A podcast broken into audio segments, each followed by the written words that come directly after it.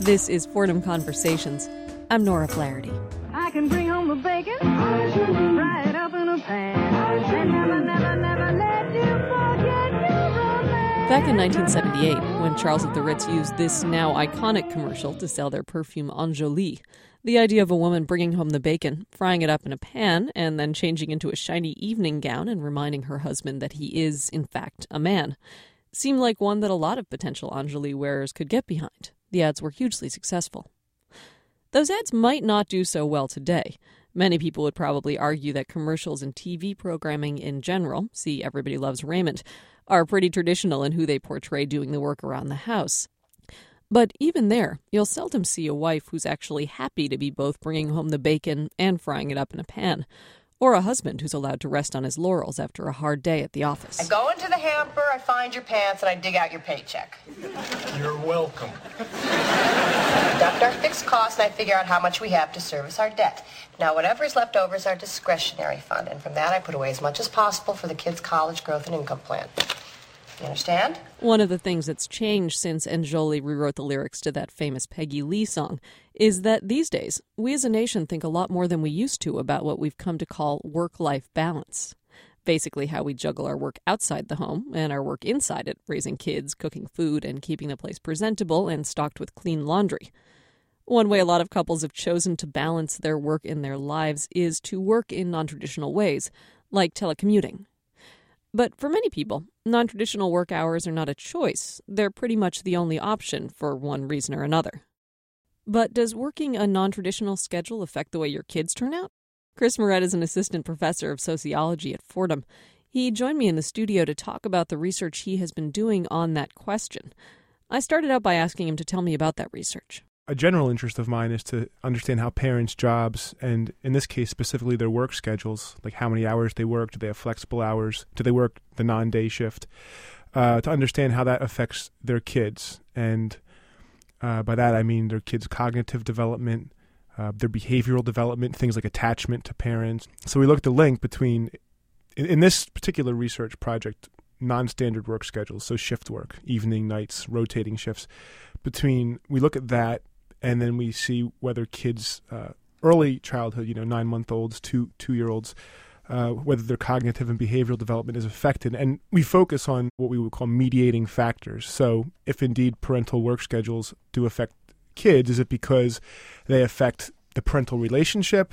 Do they affect the parents by making them depressed or stressed out or less able to, you know, give time to the to the kid? Do they affect parent-child interactions in some other way, or is just the timing bad? Right? I mean, let's say you have a mom who works the night shift and the dad works the day. So you have the dad works all day, comes home, and he's the one who's got to sort of get the kids to bed and feed them dinner. Is that different than if the mom were to do it? Is just the timing of the hours relevant to what the kids experience?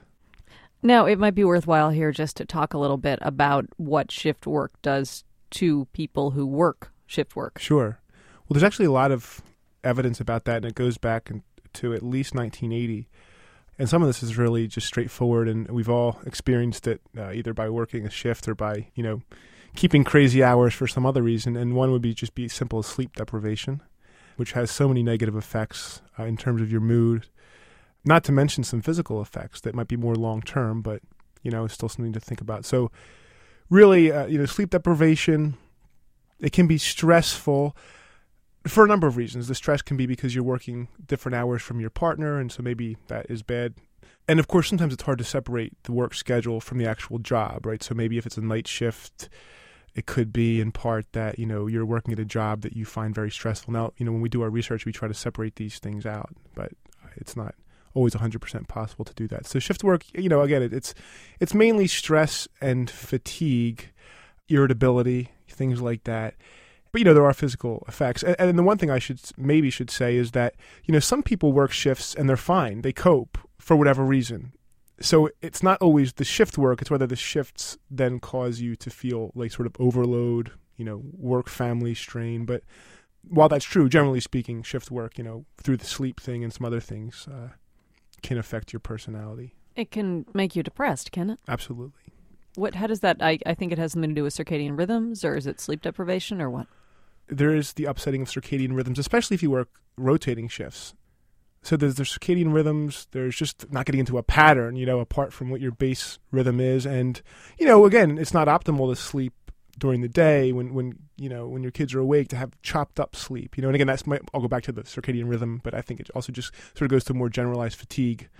And then, you know, of course, this all happens in concert with other things that are happening in your life, you know, and it's harder to deal with any given thing when you're exhausted, especially if you talk about somebody with a brand new kid. I mean, I've, I've got a 16 month old and, my job is fortunately mostly flexible, and you know, two thirty in the morning is not the best time to wake up. Uh, but imagine if you already had this crazy sleep schedule. Um, so it's you know it's sort of not just the sleep deprivation, but it's in concert with other things that are in, would be tough anyway.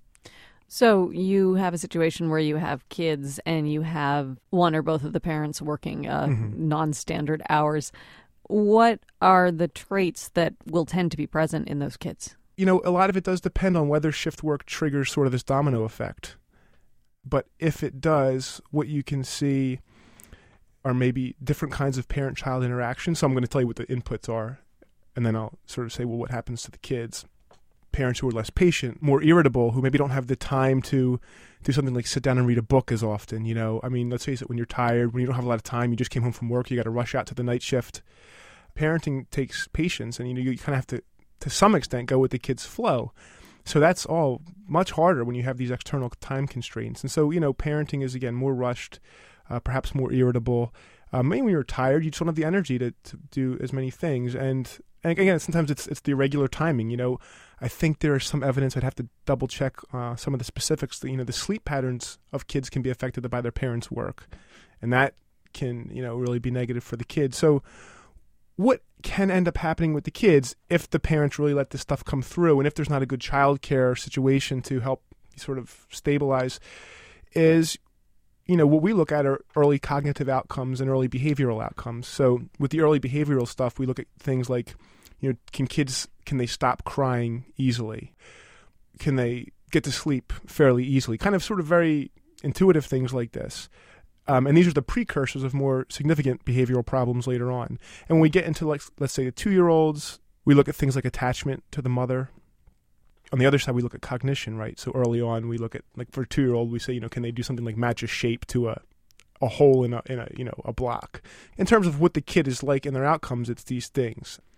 So I know it doesn't actually work directly like this, but right. if you were to look at a kid and say, wow, that kid is in the absolute worst right. situation, shift work, parent wise. What qualities would that kid have? I see. I see. You know, worst case scenario, um, wouldn't be as well adjusted, to put it most generally. You know, wouldn't behave necessarily as appropriately in group situations. You know, if you want to think of things like eating and exercise, you know, they would be less healthy, maybe more obese because they didn't get the exercise and, and and the diet. You know, um, I got oh god, I'm don't have any time. I'm gonna throw some some frozen dinner in the in the oven. You know, but yeah, I think you would see kids that were, you know, things that you uh, associate with kids who who are in general uh, problematic. I mean, crying more, whining more, clinging more, less secure.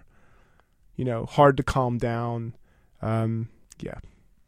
You're also doing this research about obesity. Tell me about that basically we are we're looking at this survey. It's a, it's a survey called the Early Childhood Longitudinal Survey, and it's a survey of about ten thousand kids, all of whom were born in two thousand one, and it asks this whole huge raft load of questions. But basically, we're looking at parental work schedules, flexibility, shift work, and hours worked also, which of course is huge, and to see whether that affects diet, physical activity, we also look at childcare arrangements because you know that can sort of indirectly get at diet and exercise as well, and then looking at the outcome in terms of obesity. That's that's exciting, and later on we'll be able to extend to look at things like how does Head Start work into this because you know obviously that's a, a, program that gets a lot of attention from policymakers, and so maybe you know we can we can produce some findings that have some hypothetical uh, policy relevance anyway. I assume you're hypothesizing that kids who are in a uh, a less good situation with regard to their parents' work schedules will be fatter and less healthier. Yeah, definitely. You know, and again, one interesting thing is, you know, for some parents that might not be as big of a deal. Like let's say, you know, if you send your kid to a certain kind of child care or you can afford to buy healthy sort of fast food. You know, something like your kids is going to be less likely to be obese. Whereas if, if you're poor, you know, your kid, you know, your neighborhood, you don't good access to like healthy foods or things like that. So this relationship between work, diet, and exercise, and then obesity, it, it exists. And then another sort of more fine grained question is: Does it depend on who you are, whether this relationship exists? Can certain people kind of uh, guard against it? You are listening to Fordham Conversations on WFUV 90.7 and WFUV.org. I'm Nora Flaherty.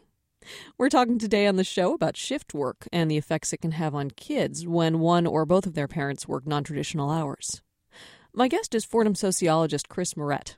Let's get back to that conversation. You and other sociologists make certain assumptions about the kinds of time that mothers and fathers in these situations spend with their kids. Tell me about the kinds of time that you talk about.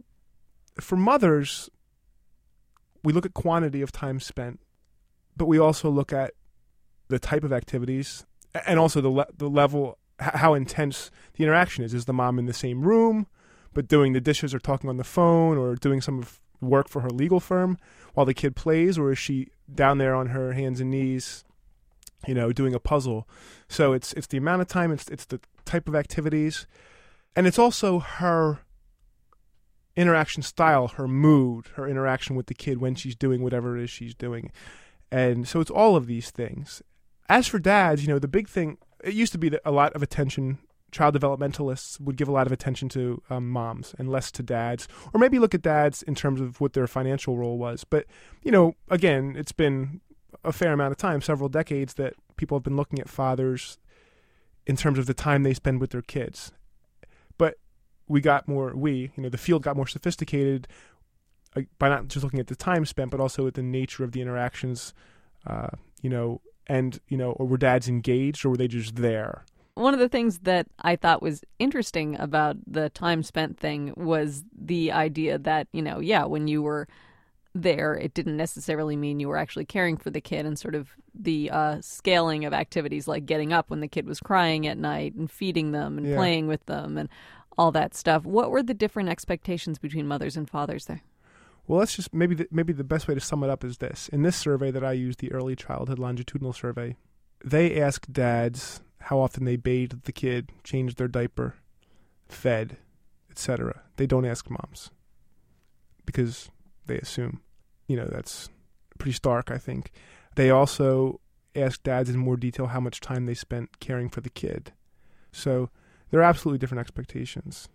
And even when the father is home and the mother's not, it's more likely that the father is going to be doing something else and somebody else is going to be caring for the kid, right? Well, certainly the father when they're at home and the mother's not. Fathers do more. You know, they do more. They do more housework. They do more childcare than if, let's say, they both worked the day and then both came home at night. Dads do more. The conception that fathers aren't as qualified as parents is really been weakened by some of what we see, and, and some of that is indeed dads getting more involved and more involved in the case of work schedules where they um they work you know opposite hours from the moms. So as for your specific question, I do think that there's some evidence that even if the dad's home, the kid might be in childcare. Um, there are different levels of engagement between dads and, and kids, but it's not totally black and white. This was something that I also thought was very interesting and also a little confusing. I'm hoping you can explain it sure. to me. You looked at differences between when mothers have different schedules and when fathers have them, like if the father works the day shift and the mother works the night shift, as opposed to when the father works the night shift and the mother works the day shift. What did you find there, and why? Uh, why is this something that matters in terms of sure. outcome? Well, one way that our research is making a contribution to the field is that previous research did one of two things. It either asked simply, does the mom work a non day shift, yes or no? And does the dad work a non day shift, yes or no? Or it would ask the mom in detail about her shift, you know, evening, night, weekend, rotating, but it wouldn't either wouldn't ask the dad or would just ask the dad, you know, shift work or not shift work. So we had no idea of whether parents' schedules really overlapped, and we certainly didn't know anything about patterns. You know, the dad's there during the day, but the mom is there at night. So just looking at that question is new. The question is, does it matter? And we have found that it does matter that who is home when uh, matters. And depending on the outcome, you know, is it cognition? Is it behavioral development? Um, depending on the outcome, the patterns are different. So they're not totally, you know, we can't say something like, well, when the mom is home during the day, then goes to work, the dad's home, it works during the day, then comes home and cares for the kids at night. You know, we can't say that that's the worst combination all the time. Although that particular combination, where the dad works, then comes home and has to take care of the kids after the day of working, um, is one where you know that's one of the more negative negative outcomes. But generally, it does matter what the timing is. The specifics of you know again which which schedule combination are the worst depends on what outcome we're looking at, um, and it's it's complicated. And so the next question, which we can't necessarily get at with this research, is well, why is that? Are kids more difficult, or you know, are certain parts of the day more challenging for them? Mealtime, bedtime, maybe, or maybe the evening's tougher because they're tired, you know, and that's where parenting is most difficult, where it matters the most, you know, things like that. Do you feel comfortable saying what sort of combination of things tends to be best in terms of how kids do and have any sense Sure. of why that is? Well, when they both work days, that's usually the best. So, of course, um, no shift work. And that's in part because of the shifts, but also because, you know, these things are correlated with other things, right? Like who works shifts? It tends to be people who are in lower, lesser paid jobs, who are less educated and all that. And we try to control for these things. Um, and we do to a significant extent, but can we 100% sort it out statistically? I think we should have some healthy skepticism about that, which is, is fine, but it just should make our ultimate conclusions somewhat tentative. We do see some problems, like I said, when the dad works during the day, then comes home. That that is probably the, the single most common problematic situation. Do you have any thoughts on why that would be? Well, there are two things. Is there a is it something else? Is it not work schedule? Is it something else? You know, about that family where the mom has to work. And of course, we're talking about two parent families here. We haven't looked at single parent families yet. Um, is it something about moms who work at night? Are they less well off? You know, are they forced into this schedule by the fact that they have trouble finding a job? Because as an aside, you know, some parents do work shifts as a way to work out the childcare situation. But that's uh, that's not always the case. Oftentimes, shift work is because they have no other options because the pay is just much better. But it's not totally like elective. So you know, so some of it might just be that the families where the mom is working at nights might be different in other ways. But in terms of the direct effect of shift work, I think um, you know it's it's got to do with the fact that the dad is parenting, perhaps, and these are just hypotheses. At you know, again, dinner time, at bedtime, at times when the parenting is perhaps more challenging. And you know, again, on average, maybe dads, especially after a long day at work, um, are different kinds of parents at, at times than moms. There are a, bunch of other possibilities. I mean, you know, for example, one thing we look at is what does working shifts say about the parental relationship. Um, you know, we know that when parents work opposite shifts, dads do more around the house. Now that's good for that can be good for a relationship. You know, mothers feel like they're getting more help, etc. Um, at the same time, is there this strain that the mom, you know, has to go out and she's the one working late and isn't around? Does the dad feel bitter or you know resentful?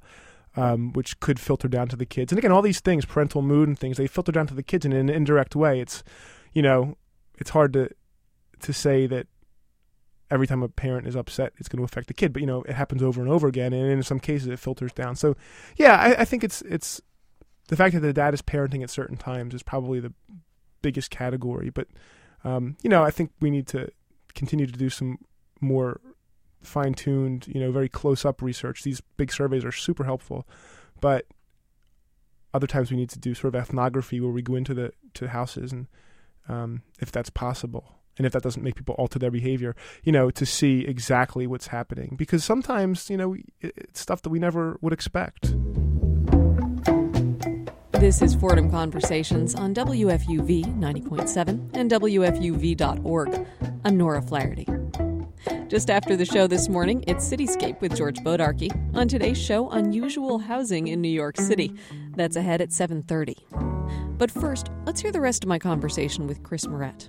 During our conversation, Moret had mentioned that certain sectors of the population are more likely to work shifts than others. And he also mentioned that this might be tied in with the issues he's looking at in his work. I asked him to tell me more about that. this is anecdotal, but if you want to think about think of the shift jobs. Think think of actually first. Let's do this. Let's think of prestigious jobs. These are office jobs. Now they might have long hours actually, but you know you're not going in at six at night to four in the morning.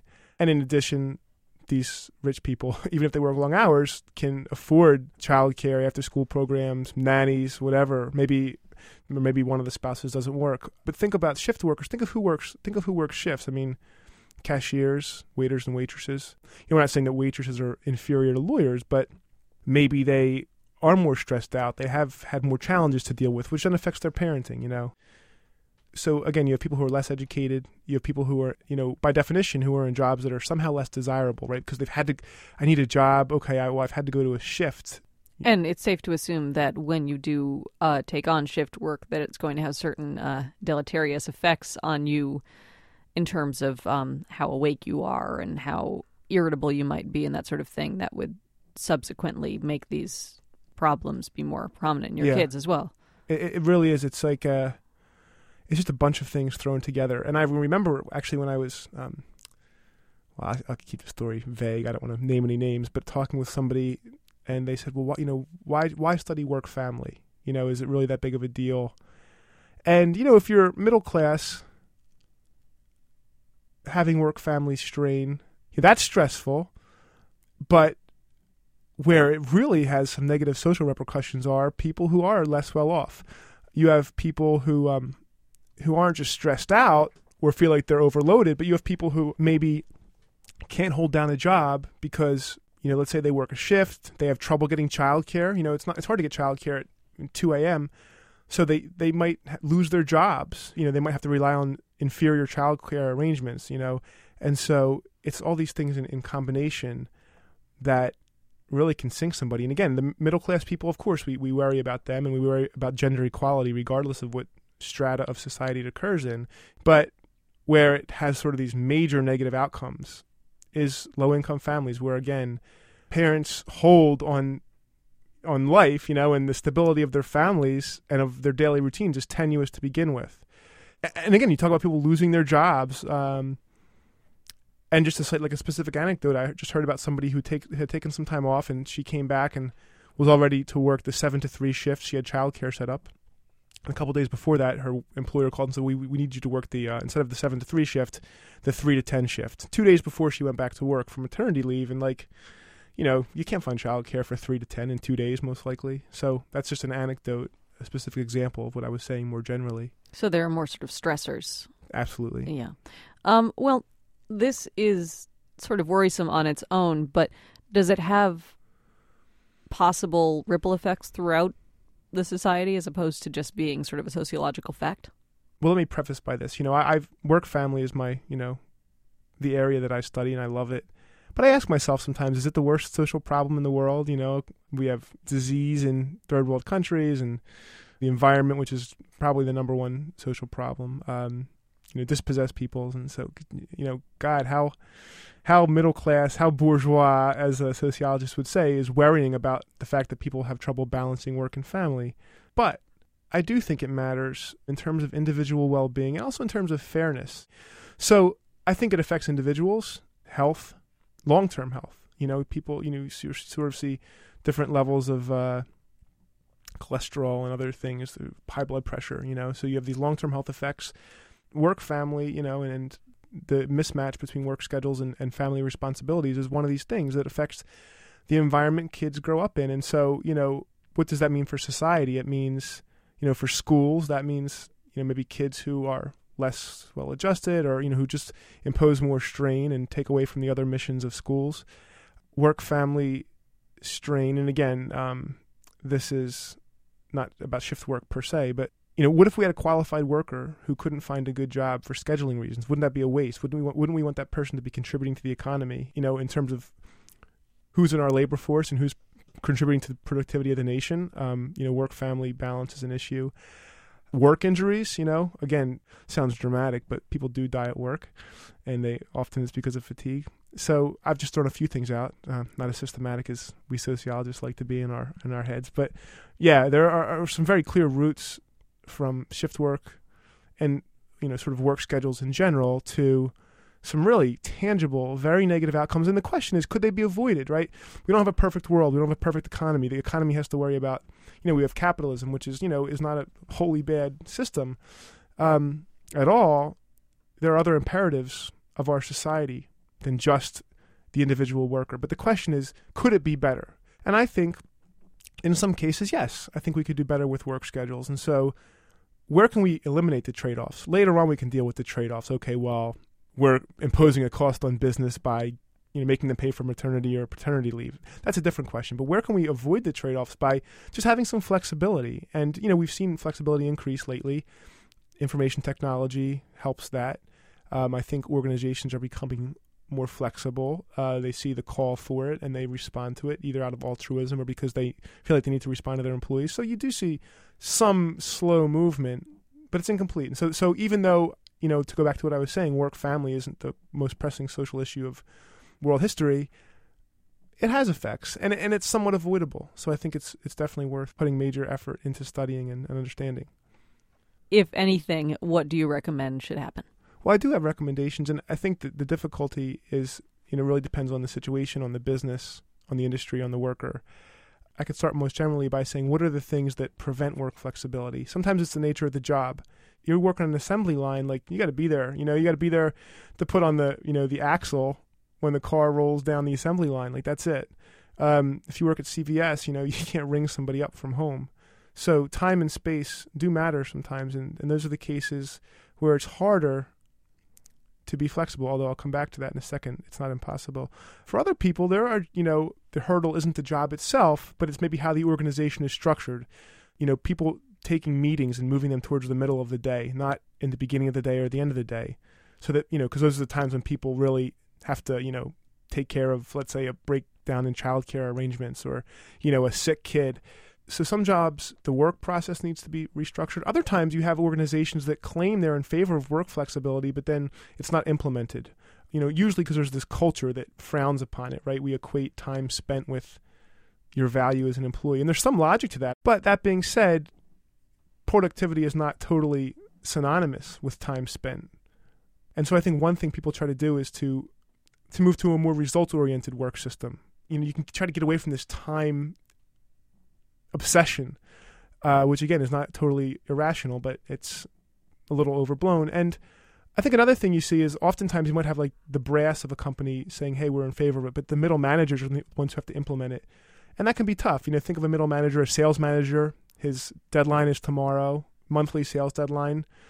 You know, he's not thinking about employees' flexibility. So those are real challenges. And I think my general suggestion would be to, to sort of break down, and this this is being done a lot, you know, but it always could be done more and by more people to break down sort of these reasons why the job is inflexible and then come up with specific solutions. And just to give some examples of that, you know, the first example I started with the assembly line. I said, "How can someone's got to be at that at that station putting the axles on?" Well, okay, somebody's got to be there, but maybe if you have if you cross train people so that I can know how to do axles, but also wheels, bumpers, you know, you can have someone else there.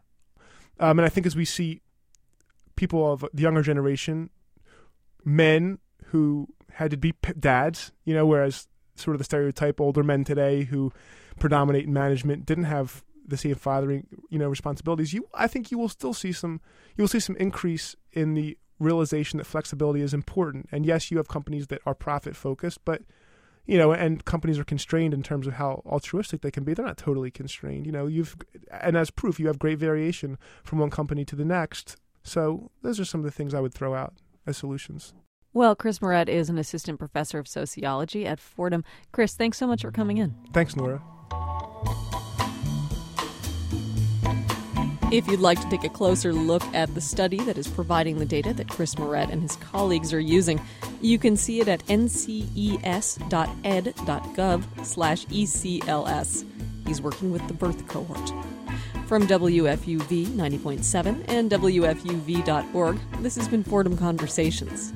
If you have any comments or questions about today's show, you can email us at fordhamconversations at WFUV.org. We would, of course, and as always, love to hear from you. Fordham Conversations is available as a podcast at WFUV.org. It's also in our audio archives, which you can also find on our website.